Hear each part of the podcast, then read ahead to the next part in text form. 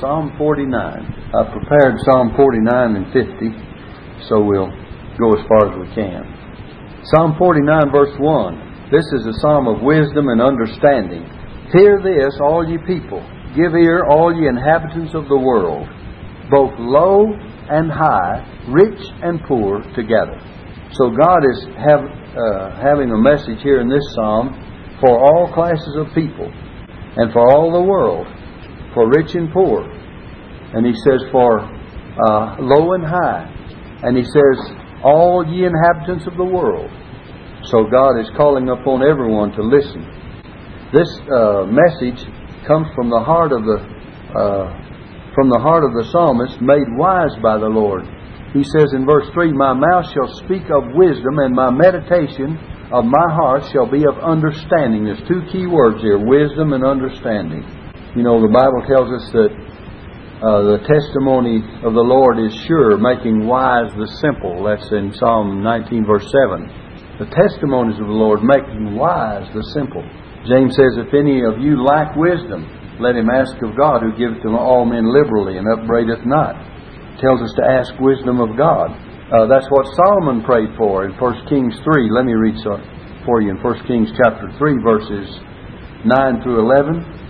Give therefore thy servant an understanding heart to judge thy people, that I may discern between good and bad. For who is able to judge this thy so great people? Now, now Solomon in verse 7 says, and now, O Lord my God, thou hast made thy servant uh, king instead of David my father, but and I am but a little child. I know not how to go out or to come in. And he realized the great responsibility that was laid upon him, and he says, Give thy servant, in verse 9, an understanding heart to judge the people.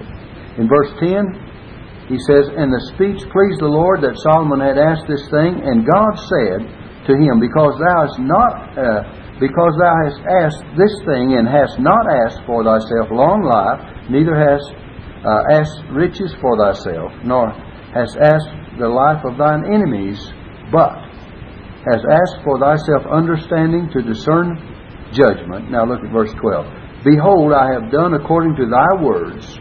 Lo, I have given thee a wise and an understanding heart. I have given thee a wise and understanding heart, so that there was none like uh, thee before thee, neither after thee shall any arise like unto thee. And then he said he also give him riches too. But he says, I've given thee the wise and understanding heart. You know, the help of the Holy Spirit was never meant to supersede the use of our own mental powers and the use of that wise and understanding heart that God would give us. That's in conjunction and in accordance with the Holy Spirit of God.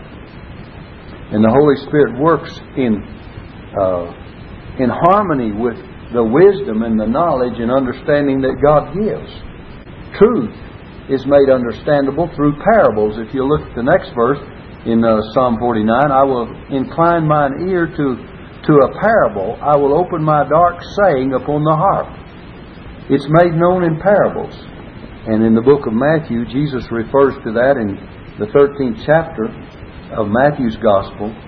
And verse 35, he says, That it might be fulfilled which was spoken by the prophet, saying, I will open my mouth in parables, I will utter things that have been kept secret from the foundation of the world. And so Jesus taught in parables, and those are the parables of the kingdom of heaven that he teaches in the 13th of Matthew. And his truth is made understandable through parables. And it's understandable to the spiritually inclined. Remember, he said that I've spoken to you in parables that they that, that, that some of them wouldn't understand. That hearing they might hear and not understand. Seeing they might see and not, not discern. So, but he says, I've spoken to you in parables, and so he speaks in parables that those of his children, those that are enlightened by the Holy Spirit, can understand spiritual truths. And that was his purpose to give it to those that, that uh, reveal it to those that uh, needed to hear it and to hide it from those that would not understand spiritual things. If you'll study in the Gospels, you'll find that that's exactly what he uh, purposed with it. When we get down to verse 6, we find some things that money won't do and money won't buy.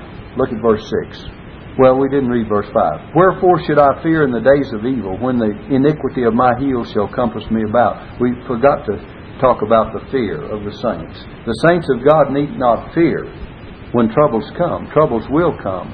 Remember Psalm 23 says, I will fear no evil, for thou art with me.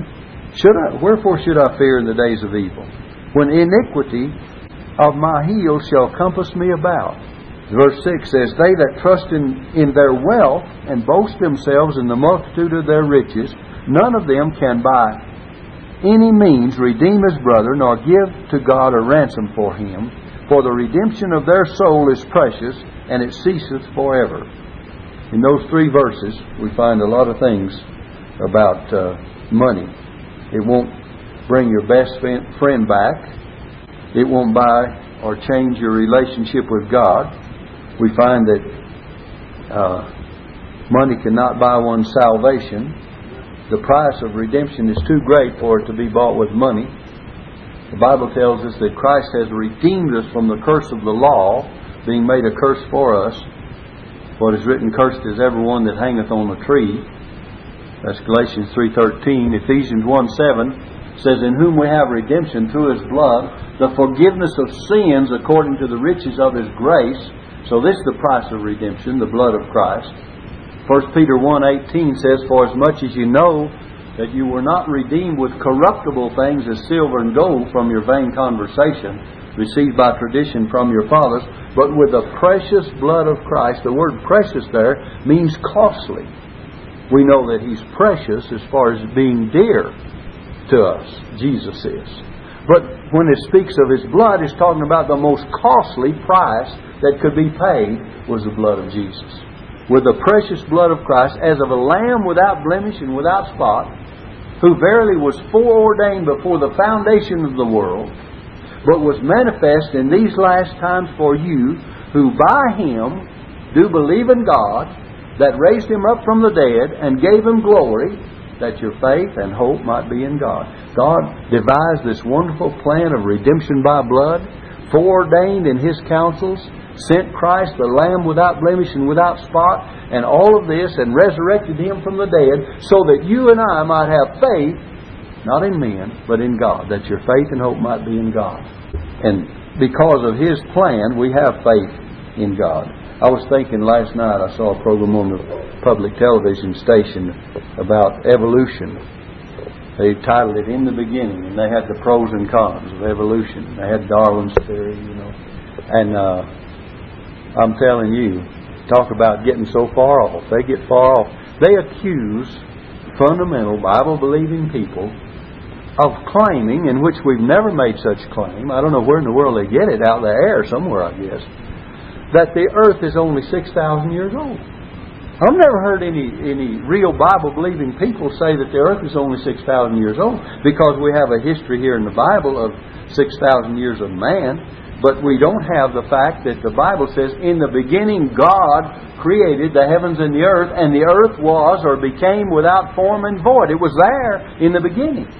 And it says, darkness was upon the face of the deep, and the Spirit of God moved or brooded upon the face of the waters. There were waters, there was darkness, there was chaos, and before that, we don't know how many millions or billions of years there were. And people uh, try to interpret for Bible believing people on the basis of their lack of knowledge, and they accuse us of not knowing anything about science, about the scientific knowledge. Well, I accuse them of not knowing anything about Bible knowledge. You know, this works two ways, doesn't it? If they accuse us of being so ignorant, well, why not turn it around and say, well, you folks claim you know about science, but do you know it? Just like I told you one time, this may not be in the song. I told you one time there's a rock mason working on a. I was building a house up here in the Upper Canyon, and uh, and he was a rock mason. He was laying the rocks the, on the fireplace there, and I was doing. I had subcontracting for that. Anyway, he picked up a little old rock about so big, and he uh, he was atheist to the core, and he knew I was Bible believing, and he says, and he had this same false idea about Christians and what they believe about the creation. and uh, as if the earth is only 6,000 years old, which we never profess to believe. I don't know, some may have, but I never did profess that. But anyway, he picked up this little rock and he held it up and he says, I wonder how old that little feller is.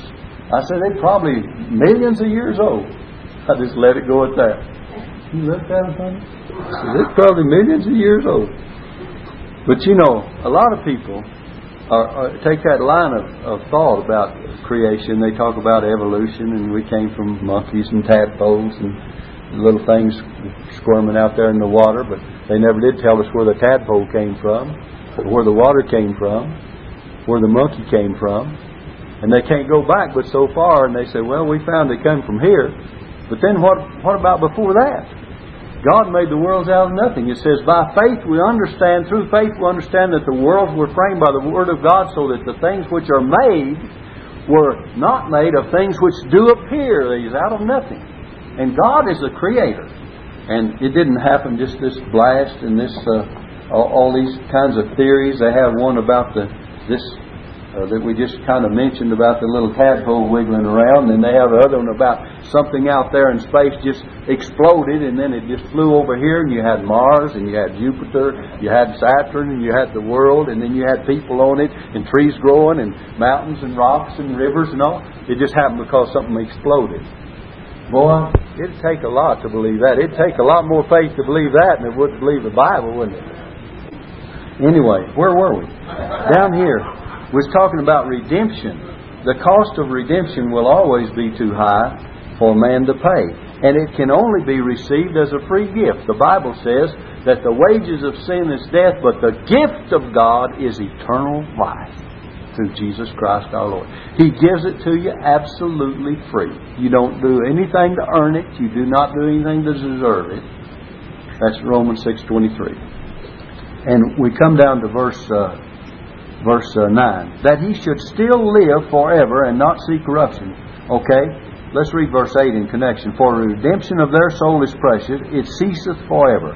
That he should still live forever and not see corruption. For he seeth that wise men die, likewise the fool and the brutish person perish, and leave their wealth to others.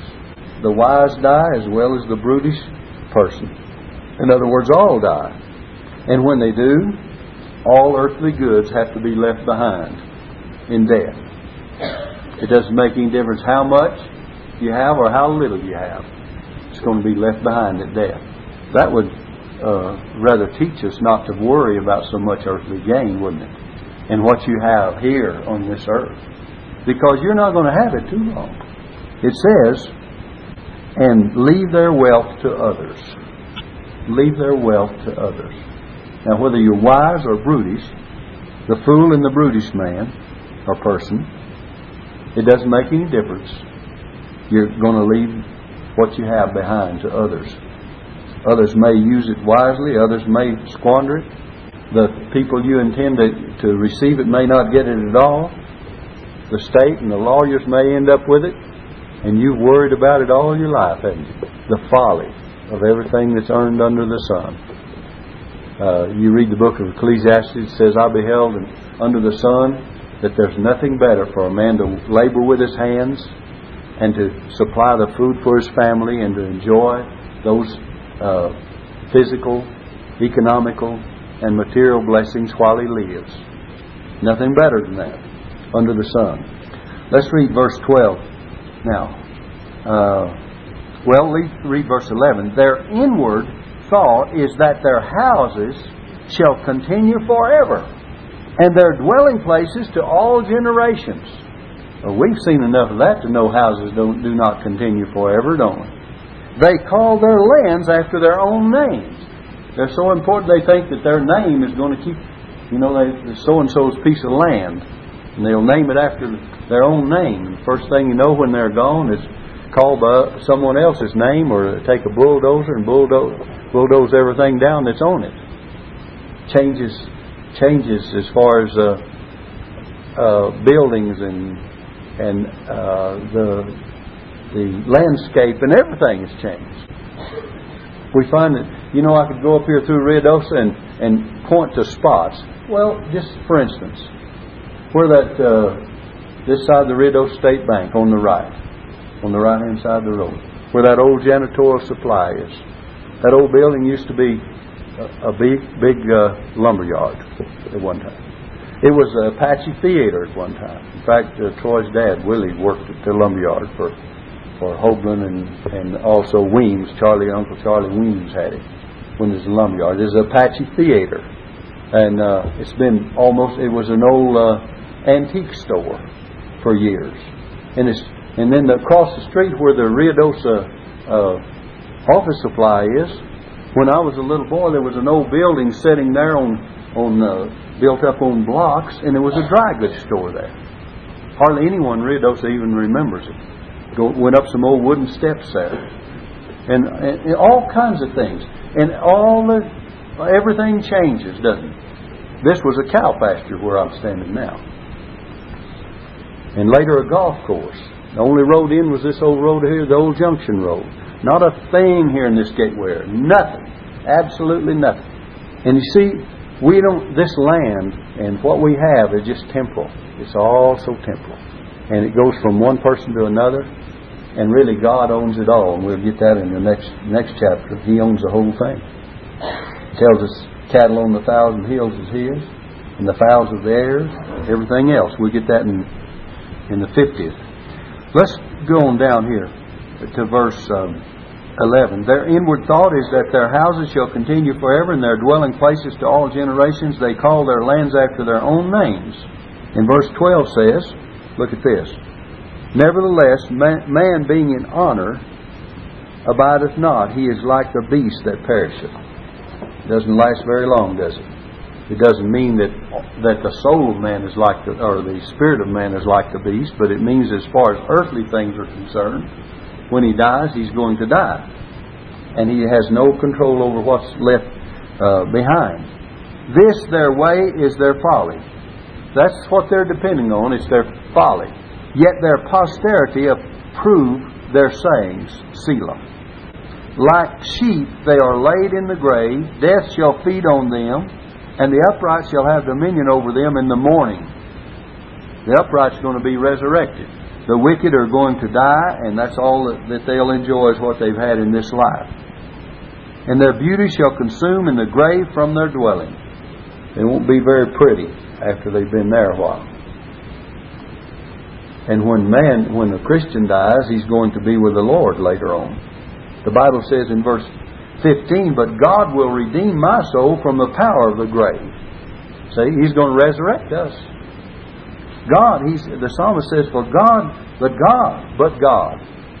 You know, you get over in the New Testament, Ephesians, I believe it's the second chapter, says, And you have he quickened who were dead in trespass and sin, where in time past you walked according to the course of this world, according to the prince of the power of the air, the spirit uh, that now worketh in the children of disobedience, among whom Paul says, we all, himself as well, had our conversation, manner of life in times past, in the lust of our flesh, fulfilling the desires of the flesh and of the mind, and were by nature the children of wrath, even as others. So he puts us all in the same category, right?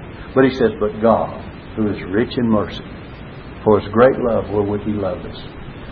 Uh, remember, Dr. J. Frank Norris had a sermon on But God. Be a terrible situation for us if it were not but God, wasn't it? And it says here, But God will redeem my soul from the power of the grave. For were not that, we'd be just like the rich in, in death, wouldn't we? We'd be like the wicked in death. For he shall receive me. He's not only going to redeem me from the power of the grave, but he's going to receive us. Jesus said that I'm going to, I'm going to come back and receive you into myself, that where I am, there you may be also. Then it says in verse 16, Be not thou afraid when one is made rich, when the glory of his house is increased. Don't worry about him. That's all he's going to get anyway.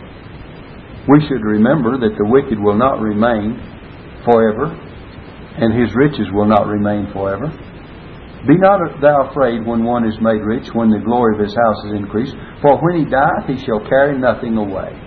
Paul says, I brought nothing to this world, and it's certain he didn't say maybe I will. He says it's certain.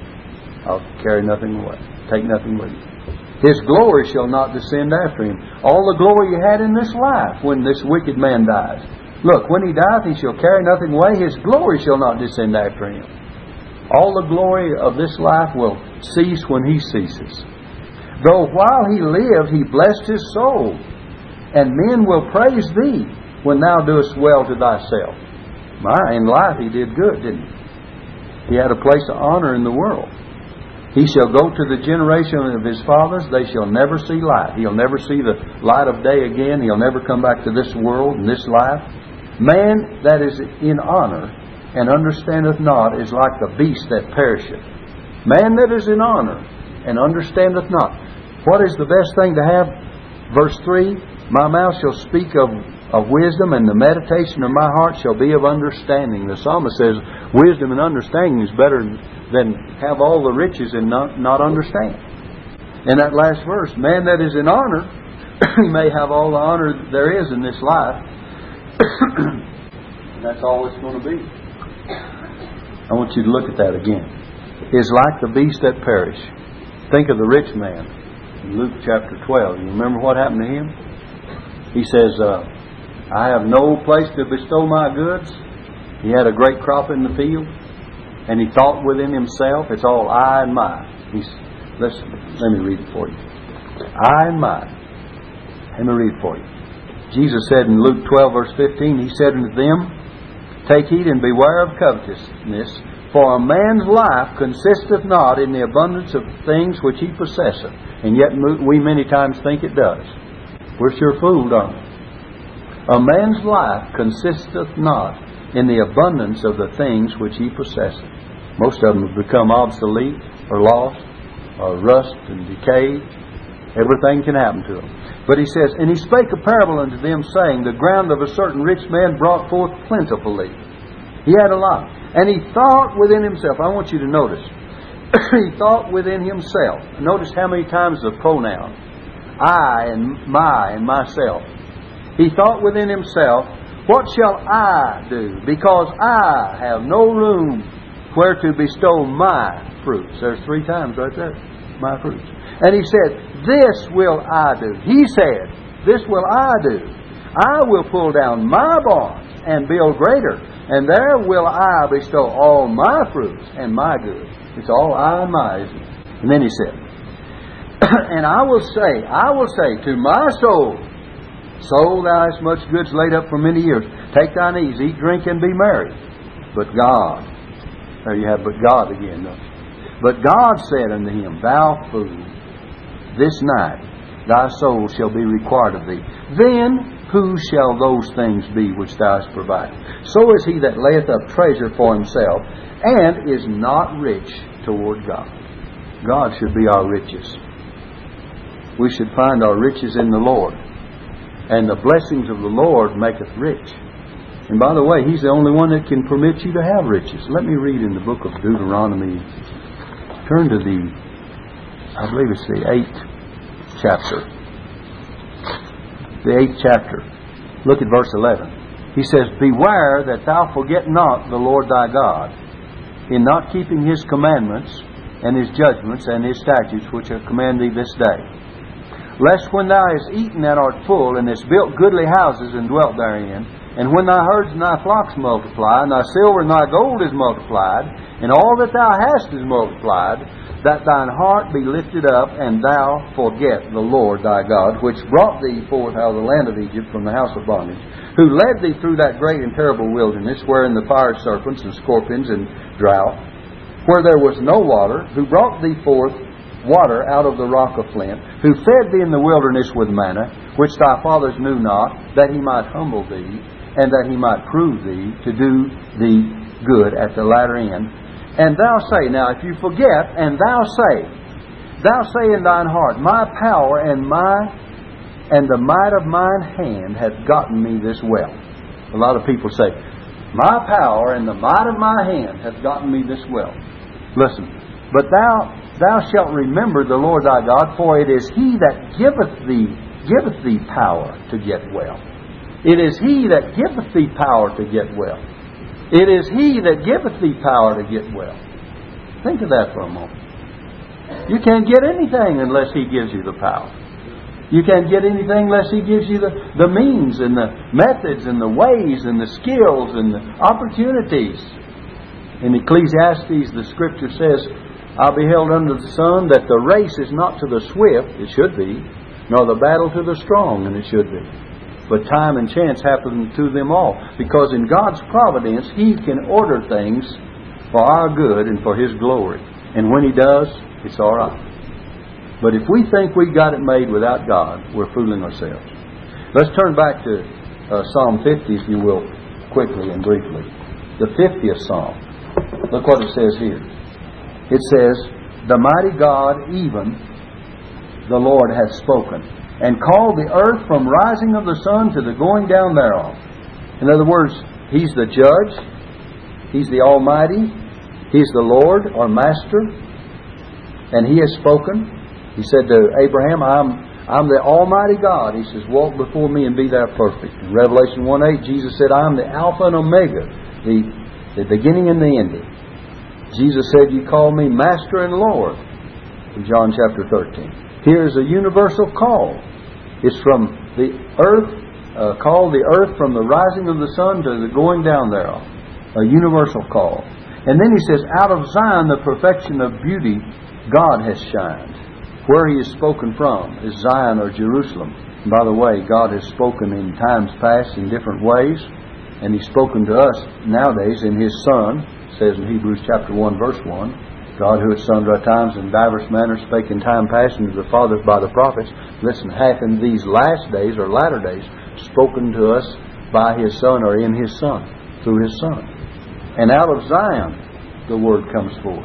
It says in verse 3 Our God shall come and shall not keep silence. A fire shall devour before him, and it shall be very tempestuous round about him. The personal appearance of God. Notice, a fire shall devour before him. The Bible says in Hebrews 12, verse 29, For our God, our God is a consuming fire. It's a fearful thing to fall in the hands of the living God. And there will be a judgment day. Look in verse 4. He shall call to the heavens from above and to the earth that he may judge his people. That he may judge not only people, but his people. The Bible says judgment shall begin first at what? The house of God. And if it first begin at us, where shall the ungodly and sinner appear? If God is going to judge us, and He's going to judge us, the Bible says that we shall all appear before the judgment seat of Christ. That every knee shall bow and every tongue shall confess that Jesus Christ is Lord to the glory of God the Father. It will be a great day of judgment. The Bible tells us that it is appointed that a man wants to die, and after that, the judgment. You read verses 5 and 6. It says, Gather my saints together unto me, those that have made a covenant with me by sacrifice. Gather my saints. Look at verse 5. Gather my saints. The saints will witness and approve his righteous judgment. We're not only going to appear before His judgment, but we're going to judge with the Lord. There's many judgments in the Bible, many in the New Testament. There's the judgment of the cross where our sins were judged. There's the judgment of the believer when we judge ourselves and confess our sins. There's a judgment of the living nations at Christ's coming. After the rapture, at some point in time, there's a judgment of the saints of God in the Lord's presence, the, the Christian dead that are resurrected and the raptured saints we're going to all stand. Paul says that Christians are all going to appear before the judgment judgment seat of Christ. The word is bema. It's a raised platform, like when we went to high school the other night and the and the uh, kiddos received their degrees. It's a place of rewards, and we shall uh, be given rewards. Or if we uh, do not receive the rewards, we shall suffer the loss of that reward. So it's a bema, or judgment seat of Christ. And we find that there are three places in the New Testament that speak of the judgment seat of Christ. One tells us we're judged according to our works. One tells us we're judged according to our fellowship with the brethren. It says, Judge one another not anymore, for we shall all appear before the judgment seat of Christ. And the other one says we're judged about our whole Christian life. That'll take a lot of foolishness out of our living, won't it? It really will life is more serious than people think. Doesn't mean you can't laugh and have a good time and enjoy one another. But it does mean, as far as living for God, you better think about things, what to do and what not to do, because we're going to answer for it before the judgment seat of Christ. You say, well, Jesus paid for my sins. He did. He paid the penalty of your sins, and you're not going to hell. You're redeemed by the blood of the Lamb. You're, you're saved from the penalty of sin by His sacrificial death on the cross. You're being saved from the power of sin by His resurrection life and by His indwelling Spirit. And you're going to be saved one of these days from the very presence of sin when Jesus comes again.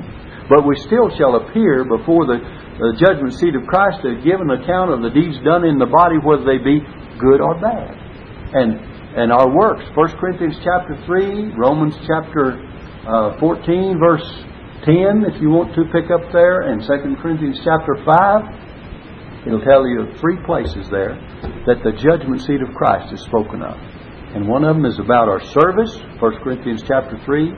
Other foundation can no man lay than that is laid, which is Christ Jesus, for Jesus Christ. It says, If any man build upon this foundation gold, silver, precious stone, wood, hay, or stubble, Every man's work shall be tried. It will be tried as sword by fire. The fire, the judgment day shall uh, try every man's work. And if any man's work abide which he, when, which he has built thereupon, he shall receive a reward. If it's like gold, silver, and precious stone, it's going to receive a reward. If it's like wood, hay, and stubble, it's going to go up in smoke. And it says, Every man's work shall be uh, judged, tried as to what sort it is. It didn't say how much it is. I believe motive, motive, and attitude has a lot to do with what sort it is. When you read the, Paul's uh, lessons on 1 Corinthians uh, chapter 13, 14, especially 13 when he speaks of love, and you'll find that he's talking about motive. He says, If I give my body to be burned and have no heart, charity, it profits what? No. He says, If I give all my goods to, bestow all my goods upon the poor and have not love, it profits nothing. So motive and attitude behind all that we do. Wisdom and understanding comes into the picture. And God expects us to use our heads and our hearts about all that we do. So anyway, back to this. I want you to notice verse uh, um, 5. It says, Gather my saints together unto me, those that have made a covenant with me by sacrifice. God's people have a covenant by sacrifice. As the Old Testament, they had a covenant of works, but we have a covenant uh, with God, not through Old Testament sacrifices, but through the sacrifice of Jesus Christ. And you read in Hebrews chapter 10, it'll tell you that we have a new covenant, and it's through the blood of Christ that he has established a covenant with us. In other words, He says that our forgiveness, our salvation, and uh, the agreement that we have a covenant with God and God with us is based upon the sacrifice of Christ. And God says, because I've judged Christ, my only begotten Son, on the cross, and He bore your judgment, I'm not going to judge you. And I'm going to save you. And you have salvation. And you have eternal life. That's the covenant God's made with us. That's the agreement He's made with us.